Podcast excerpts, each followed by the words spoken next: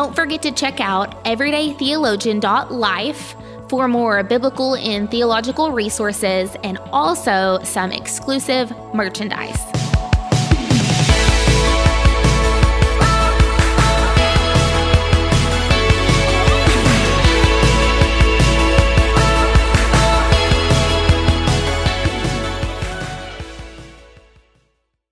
Hey everyone, welcome back. If this is your first time joining us, I just want to say thank you. If you decided to watch on YouTube or listen to the podcast, whatever way you decided to join, I just want to say thanks for being a part. My name is Charlie Rose, for those of you who do not know me, and on this platform, we will discuss theology topics, doctrinal topics, and learn how to navigate our Bible together. So, last week we talked about the meta narrative of Scripture, the big picture of what's going on throughout all of the Bible. This week, we're going to do a Bible overview. So, we're going to look at the 66 books and try to understand where they fit into each category and how they impact the big story of Scripture. First, I would love to read um, Hebrews chapter 4, verse 12, and start with opening up the word of God together. So Paul is writing and he says, For the word of God is alive and active, sharper than a double edged sword. It penetrates, even dividing soul and spirit, joint and marrow, and it judges the thoughts and attitudes of our heart. So, if we believe that the Bible is alive and active, and that it's sharper than a double edged sword, piercing through our soul and spirit, joints and marrow. Shouldn't we open it up with reverence? Shouldn't we open it up in desire to understand what it says? We should hold it above any other text and we shouldn't just read it because we feel like we're supposed to, right? We don't just want to read it and check it off our to do list, just like grocery shopping or making our bed. Because the reality of it is, if we read our Bible because it's part of our checklist, it will never transform our hearts. It will never penetrate into our hearts like this text is telling us. And it judges, the text says it judges the thoughts and attitudes of our heart. It literally transforms us from the inside out. So, right now, I want to ask you a question, a reflection question before we jump into today's topic. What do you think of when you approach the Bible? Do you find it boring? Maybe you think that it's really daunting and it's scary, and you open it up and then you have no idea what to do with all of the genealogies or all of the words that you can't even pronounce. I have totally been there too. Maybe you go to church on Sunday morning and you hear the Bible, and then you go home and put it on your dresser, and that's the only time it's open the whole week. The issue with this is let's take um, the analogy of eating. Why do we think that we need to feed our bodies three meals a day to feel satisfied, but only read our Bible one time a week? how malnourished would our soul be if we only opened up our Bible one time a week? And it goes the same way with eating, right? If we only ate one time a week, man, I would be really, really hungry. I don't know about you, but I would not be a happy camper. So if you only read your Bible once a week, you're really going to have um, an empty cup to pour from, to pour into other people, to handle situations in your life um, you're going to be overflowing from nothing.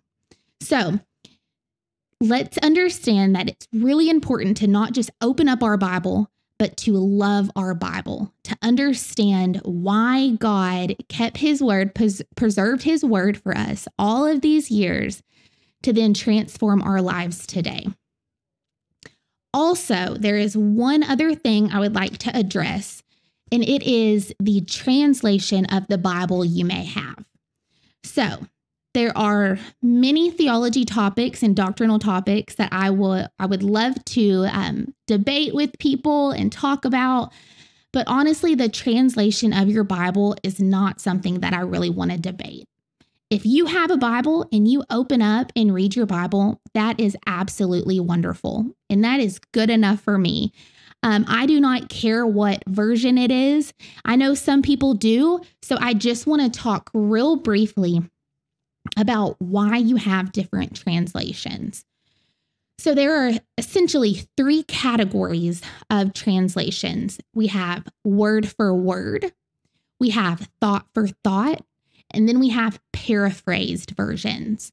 So a word for word Bible would be um, like the King James, New King James, ESV, just to name a few.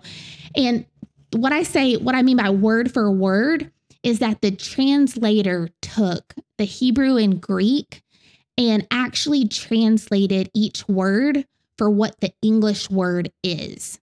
So, for instance, if the word tomato was in Greek, then he literally translated that same word as tomato in English. I know that that's kind of a silly example, but I think you know what I'm saying. So, a thought for thought translation would be like the NIV, um, the NLT, or the New Revised Standard Version, just to name a couple of those. I'm looking at a list and there's numerous. But thought for thought is that the translator took the Hebrew and Greek and put what the author of that book was meaning.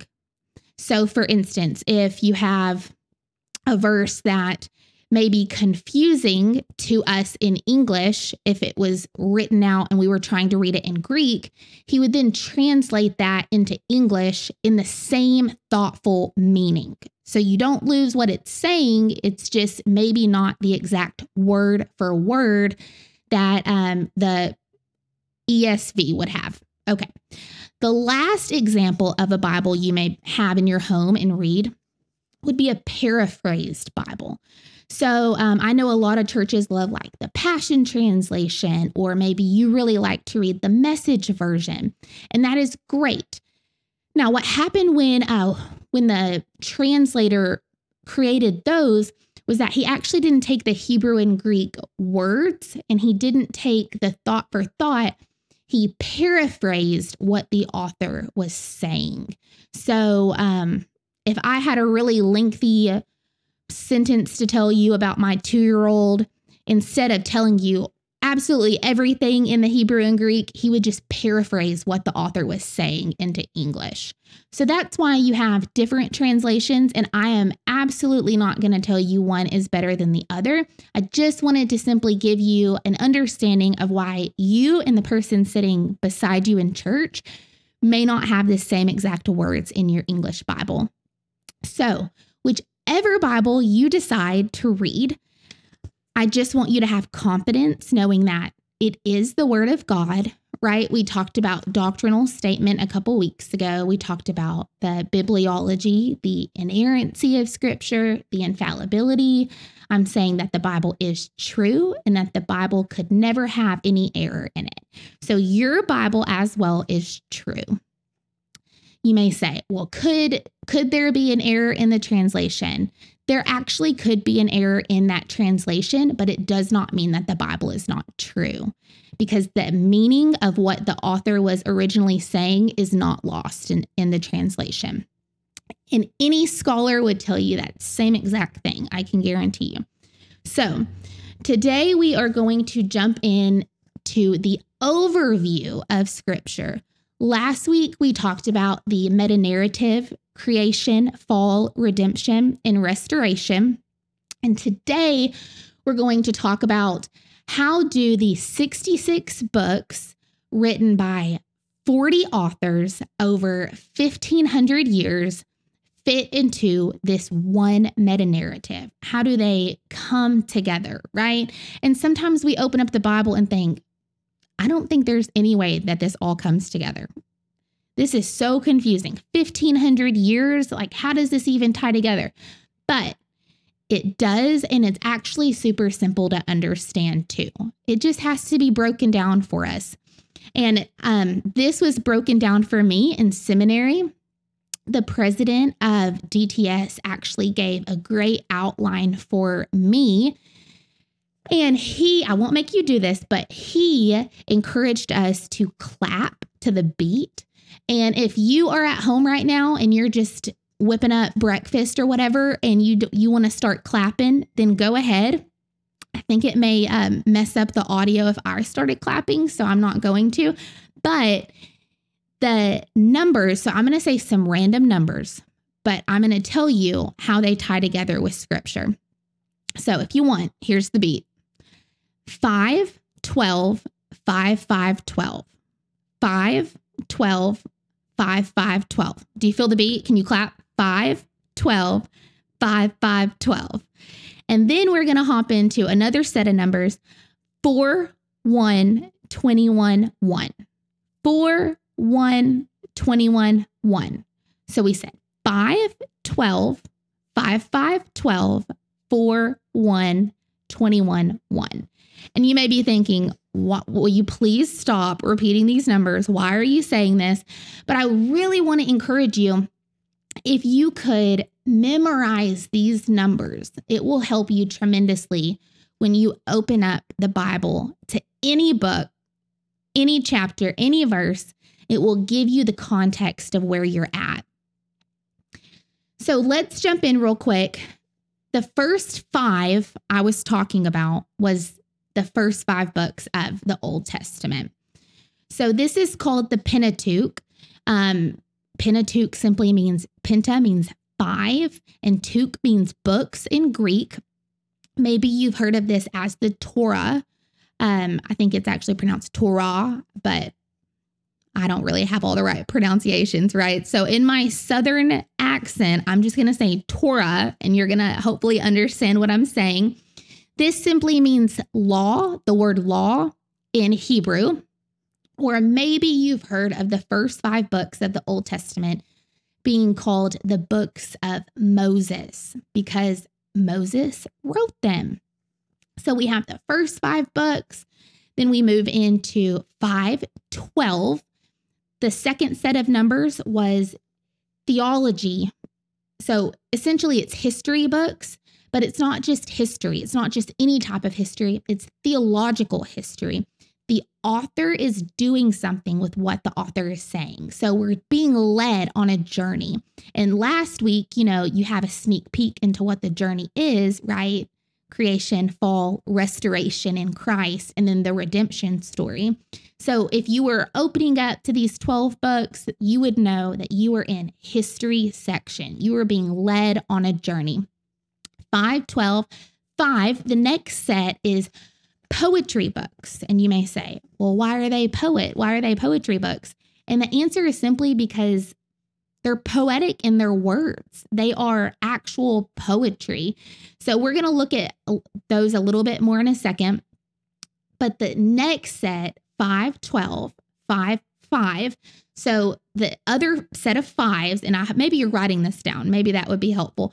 But the other set of five would be the uh, major prophets, and then the last 12 would be the minor prophets. And you may say, well, what separates a major prophet from a minor prophet? And it's only the size of the book. Sometimes we think, oh, I'm reading a major prophet right now, so I need to listen up because this is more important than if I was in a minor prophet but That's not true. Major and minor prophets, essentially, you could group all 17 together because they're all prophets of equal significance, right? But the five larger books are simply called major prophets. If you like Bible trivia, there you go. That'll probably show up somewhere. So, going back, okay, and we're going to save the New Testament 4 1 21 1 for next week, but I just wanted it to already be in your clapping um, beat ready to go next week. So, moving back to um, the Pentateuch, right? The, the books of Moses, the Torah, the first five books of the Bible, we see um, creation, right? We actually see creation and the fall, two things we talked about last week in the first book of the Bible in Genesis. So we see the fall of man, but there's something I want to point out that I did not last week, and it's Genesis chapter 3, verse 15. So sin has entered the world, And God actually um, curses Satan. And this will be significant in your understanding of the entire Bible. This one verse. So put your seatbelt on and hold on and listen to this. So God is telling Satan, and I will put enmity between you and the woman, and between your offspring and hers, and I will crush your head, and you will strike his heel. Now, you may be thinking, wow, I have no idea what that means. Or maybe you saw the restoration piece of Christ first coming in that verse. God said, and you and he will crush your head and you will strike his heel. In Genesis chapter 3, right after Adam and Eve sinned, God already had a redemption plan. He already had um, the knowledge that he was going to make a way for you to be in a right relationship with him. So when we're understanding wherever wherever we're reading in the Bible, we want to know that in the beginning, God had a redemption plan for you. That's part of the meta narrative we talked about last week. And so Genesis continues, right? Creation, the fall. Uh, we have the flood. We see Noah building this ark. Maybe you remember that in Sunday school. And then something super significant happens again. A man named Abram steps into the scene. Maybe you've heard this story. Father Abraham had many sons, right? And you're like doing this dance. I remember the dance. So, why is this significant? Well, God made a covenant with Abram, and the covenant uh, foreshadows Christ coming. So, we see in Genesis chapter 3 that God makes a redemption plan already into play. Genesis chapter 12, we see that God makes covenant uh, reaffirm, reaffirming that redemption plan. So, Genesis chapter 12, verse 1 to 3, God says, I will make you, he's speaking to Abram, I will make you into a great nation. I will bless you. I will make your name great, and you will be a blessing. I will bless those who bless you, and I will curse whoever curses you, and all the people on earth will be blessed through you. Now, you, you may think, wow, that's a great covenant with that one person. But actually, that is how God redeemed all of mankind. Through that Abrahamic covenant, we see essentially the line of Jesus coming into the world and making a way for salvation for everyone. So we have the Abrahamic covenant in Genesis chapter 12. And then Genesis continues on and it ends with the story of Joseph. You may remember um, Joseph is leading Egypt, and then his brothers try to sell, they do, they sell him into slavery. Are you remembering this story? I'm not going to go into the whole thing, but that's how the book of Genesis ends. Joseph is leading Egypt. But then Exodus begins with a Pharaoh who did not know Joseph and God's people, the Israelites, who God made a covenant with in Genesis chapter 12. Those people were enslaved. So we see God raising up a man named Moses. He goes to Pharaoh and he says, Let my people go, right? It's a continuous story of God redeeming humanity, redeeming people. So he starts with a chosen people in uh, Genesis chapter 12, but it's not just a chosen people, it is all people, right? So he's continuing to save these people, to redeem these people. Now, when Moses frees these people, right, they don't have a land. God promised them a land. They don't have a land. They don't have a law to follow. And they're just wandering, wandering in the wilderness, right? So God creates a law for them. And then we step into Leviticus. It's maybe um, you've read it and you've thought, wow, this is a lot of things to do and rules to follow because it is. There's 613 laws that God gave his people to follow. And that um, is apart from the 10 commandments he gave them in the book of Exodus to follow. So uh, I could not wake up every day and follow all of those laws. The issue was that neither could the Israelites. They could not follow all of these laws either, and it got them into a lot of trouble. So we continue on um, Genesis, Exodus, Leviticus, Numbers, right? It's a book that essentially has a whole lot of numbers in it. The reason that it has so many numbers is because Moses had to take a census of all these people that were following him around in the wilderness. He actually had to take two census. Um, there was one generation that was that was faithless. They did not believe that God could make a way for them to get into the promised land the promised land that he had promised them, right? And if God promises you something, then yes, it's going to come to pass. But they did not have faith. So God had to wait until this faithless generation passed away to build up a generation that did have faith in him. So we see a lot of counting happening in the book of Numbers. And then Deuteronomy um, ends, and we see that generation has passed away, a new generation is coming, and that generation is not being led by Moses anymore. It's being led by a man named Joshua. So, Joshua starts the history books. And history, remember, we're doing something. The author is doing something with what the author is saying. We're being led on a journey. So when you feel like, man, this really isn't making sense, remember, wait, what is the big picture? What is the one journey I'm being led on? The, net- the narrative always points to Christ, and this will unfold in history. So we start these history books with Joshua, Judges, Ruth, First and Second Samuel, First and Second Kings, and First and Second Chronicles. All of the first and seconds. These stories um, tell us about God's people attempting to take on this promised land that they were told they would receive.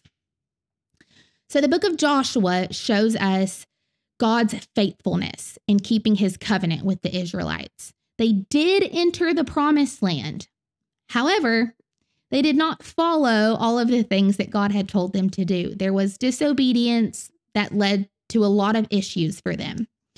So the book of Judges is a book where God is um it's it's essentially this cycle, this sad cycle for the Israelites where they decide to worship a false god and then they become enslaved. They cry out to God for help. And through his faithfulness, God raises up a judge to deliver them. They worship God for a time, and then again, they start to worship a false God. And the cycle continues and continues and then continues. So when you read it, you may think, wow, these people never get it, right? They they're not following what God has told them to do but also that causes us to examine our own lives. How many times are we not getting it? How many times are we just not following or doing or obeying what God has called us to do? And thank God for the grace that He continuously extends to us. And we see He continuously extended to His people in the Old Testament. So, the book of Ruth is a very short book about the faithfulness, what faithfulness to God looks like during a time of uncertainty. In our lives, things do not always look like rainbows and butterflies, but we serve a God who is unchanging, that we can constantly have faith, knowing that He is working, even if we don't understand what He is doing.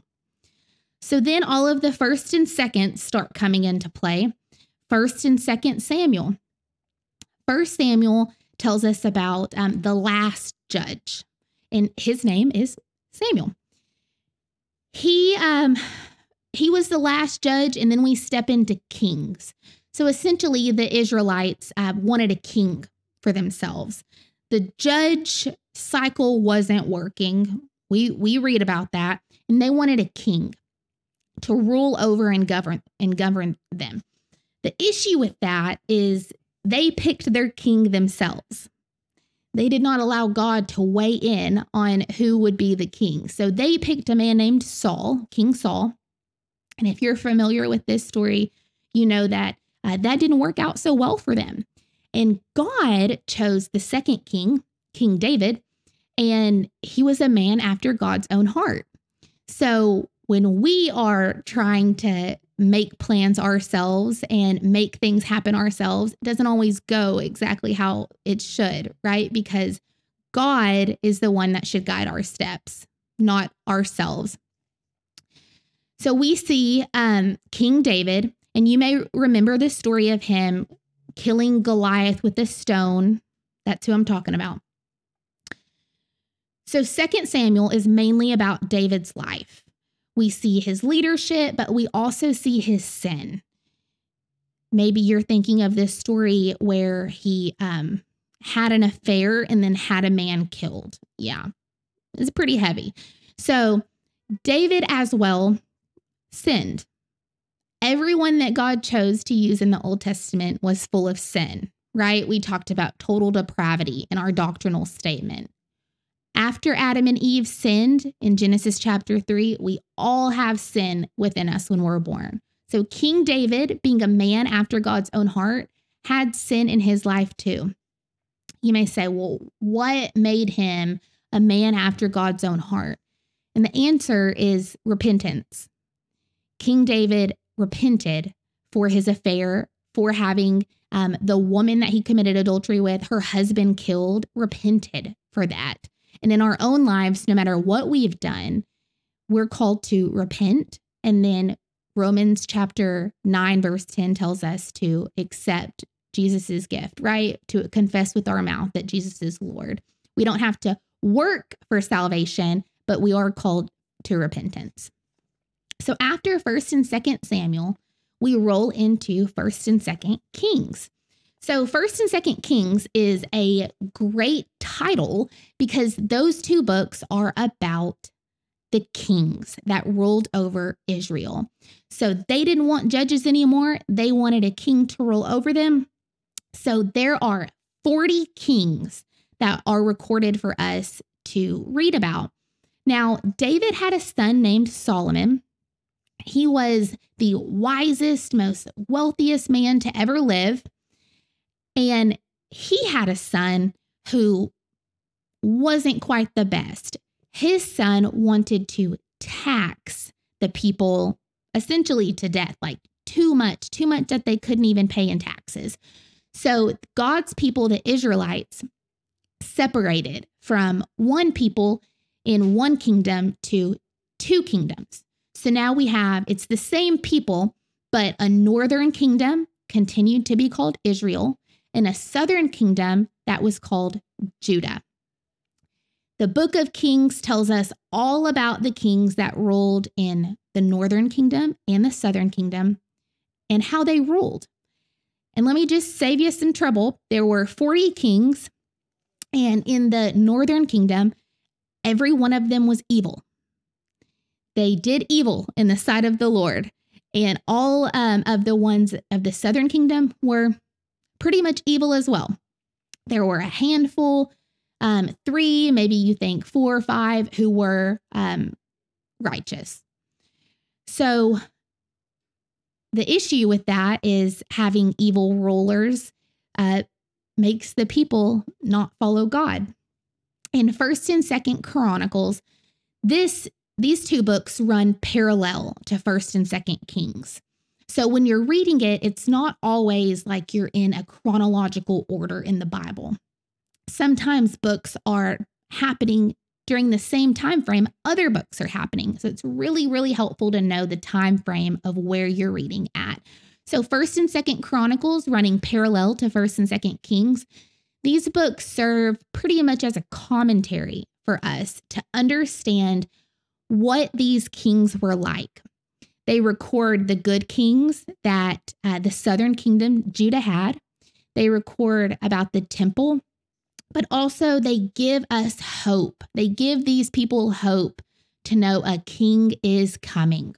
And we know that that is Jesus, our Savior. So we're still in the uh, theological history books, and we're rolling into Ezra and then the next book, Nehemiah. These books record uh, the amount of time or the accounts of the Israelites who returned from captivity. So we see, uh, remember when the Israelites were being enslaved?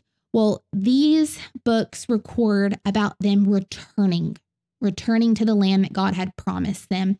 Now, when they return to the land that God had promised them, things are not the same as when they left, right? There's consequences for their sin, there's consequences of being enslaved. And the book of Nehemiah actually tells us about the rebuilding of the wall around Jerusalem. Even the physical land was not the same when they returned. Rolling into the book of Esther, this records an account of God's sovereignty over his people. The book of Esther actually is the only book in the Bible that does not say the word God in it. It doesn't mention God. Now, that does not mean that God is not working in it. His hand is all over the book of Esther, saving his people, his chosen people, right? Back to uh, Genesis chapter 3, knowing that he has made a way for redemption. In Genesis chapter 12, that he has made a covenant with these people. And we see that continuously lay, playing out for us in the Old Testament. So after these 12 history books, we step into the five poetic books. And um, when you read these, just know that they are, like I said, poetic in their nature. They consist of Job, Psalms, Proverbs, Ecclesiastes, Song of Solomon. And it doesn't mean that these are chronologically as well. Um, Psalms, let me back up the book of Job first. I'm not going to talk long about it, but I just want to note that it tells another story of God's sovereignty and what faith looks like during oppression. Psalms, we see praises, we see laments, songs, confessions, and these are made by multiple men David, Moses, Solomon, some of the men that I have previously mentioned. The cool thing about Psalms is we kind of see uh, their journal, right? We kind of have a little sneak peek into their diaries when they're praising God during hard times, when they're calling out to God, when they are worshiping God. It's kind of like they're, you know, notes that we get to read about and also remember that they as well are humans just like us. So 73 of these Psalms were written by David. There's only 150 of them. So essentially, he wrote a big majority. Proverbs and Ecclesiastes and Song of Solomon were all written by none other than King Solomon. You got it. So remember earlier when I mentioned that he was the wisest man to ever live? Well, Proverbs is basically nuggets of wisdom so if you live like this, then this will go well for you, right? Now, I want to take note that it does not mean that everything will always go well for you. So there's a proverb that I've heard a lot, and um, it's a great verse. Train a child up in the way they should go, and when he is old, he will not depart from it. That is a wonderful proverb. But I do want to just add that it is a proverb, it is a wise saying. So if you train a child up in the way that they should go, right? If you take a child to church, if you tell the, a child the gospel, does that mean they will never do anything wrong or depart from loving God? No, unfortunately, it does not mean that. They are not cause and effects. Proverbs are not do this and this will happen. It is do this and this should happen. So when we read them, we want to understand they are wise sayings for our lives, but it does not mean everything will always go according to plan, right? So, Ecclesiastes, again, written by Solomon, and this is a look back on his life. He tells the readers, us, that everything is meaningless apart from God. He was the richest man to ever live. And he says all of that is wasted if we don't have God in our lives. So, um, Song of Solomon's, the next book that he wrote, is a book of love between a bride and her groom. And this also gives us a beautiful picture of the love that God has for his people. So, those were the poetic books.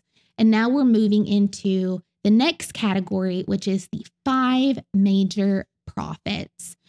Um, there are a wide variety of message being messages being taught about within the prophets, but essentially the prophets um, speak to the northern kingdoms, the southern kingdoms, and they tell them to repent, repent and be faithful to God. They pronounce judgment on them when they are doing wrong. And they also speak of the one to come. They tell us about the Messiah, prophecy about Jesus coming.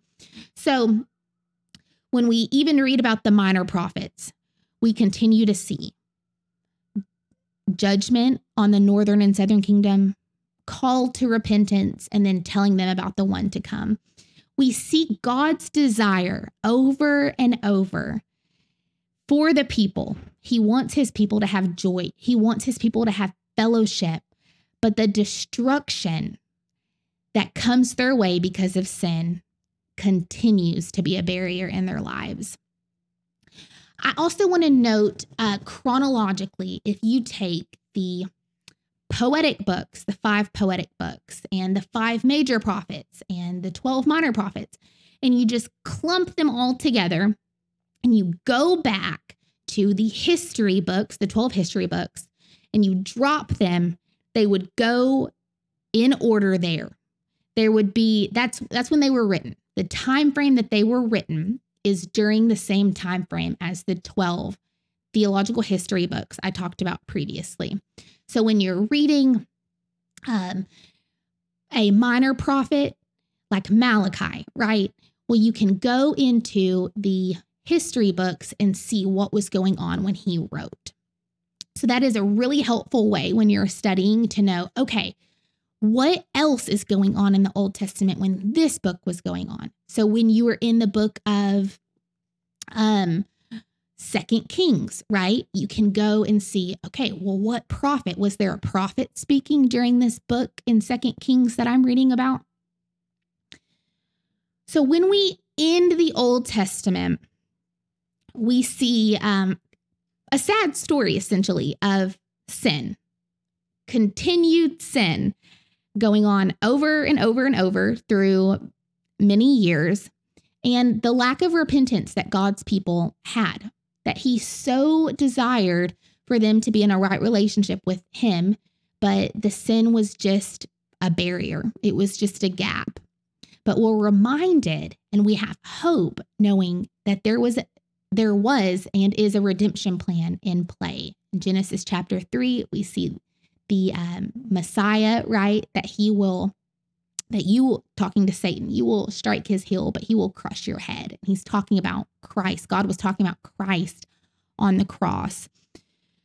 Um, another thing is there would be a way. When we in the Old Testament, we know that there will be a way for God's people to be freed from their sin. So we in the Old Testament, and they are essentially still in bondage to sin. Then we have 400 years of silence between the Old Testament and the New Testament, where God is not speaking. There is not a judge raised up, a king raised up, a prophet raised up to speak on behalf of God. There is silence between the Old and the New Testament. The Old Testament, remember, ends in sin, and then God stops speaking. But then the New Testament begins with Christ's birth. So the meta narrative that we talked about last week, the four words creation, fall, redemption, and restoration line up with all 66 books, right? It's one story. 1500 years of writing, 40 authors tell one story. And this week, um, I just wanted to talk about the Old Testament. I know that that was probably a lot, but if you could, when you study the Bible, understand wherever I am at, there isn't one journey I'm being led on. And then next week, we're going to talk about the New Testament and how this one journey continues to play out. So, thank you guys for listening today. And I hope this was helpful. I hope this continues to encourage you to have confidence to share your faith with other people with gentleness and respect. We'll see you next week.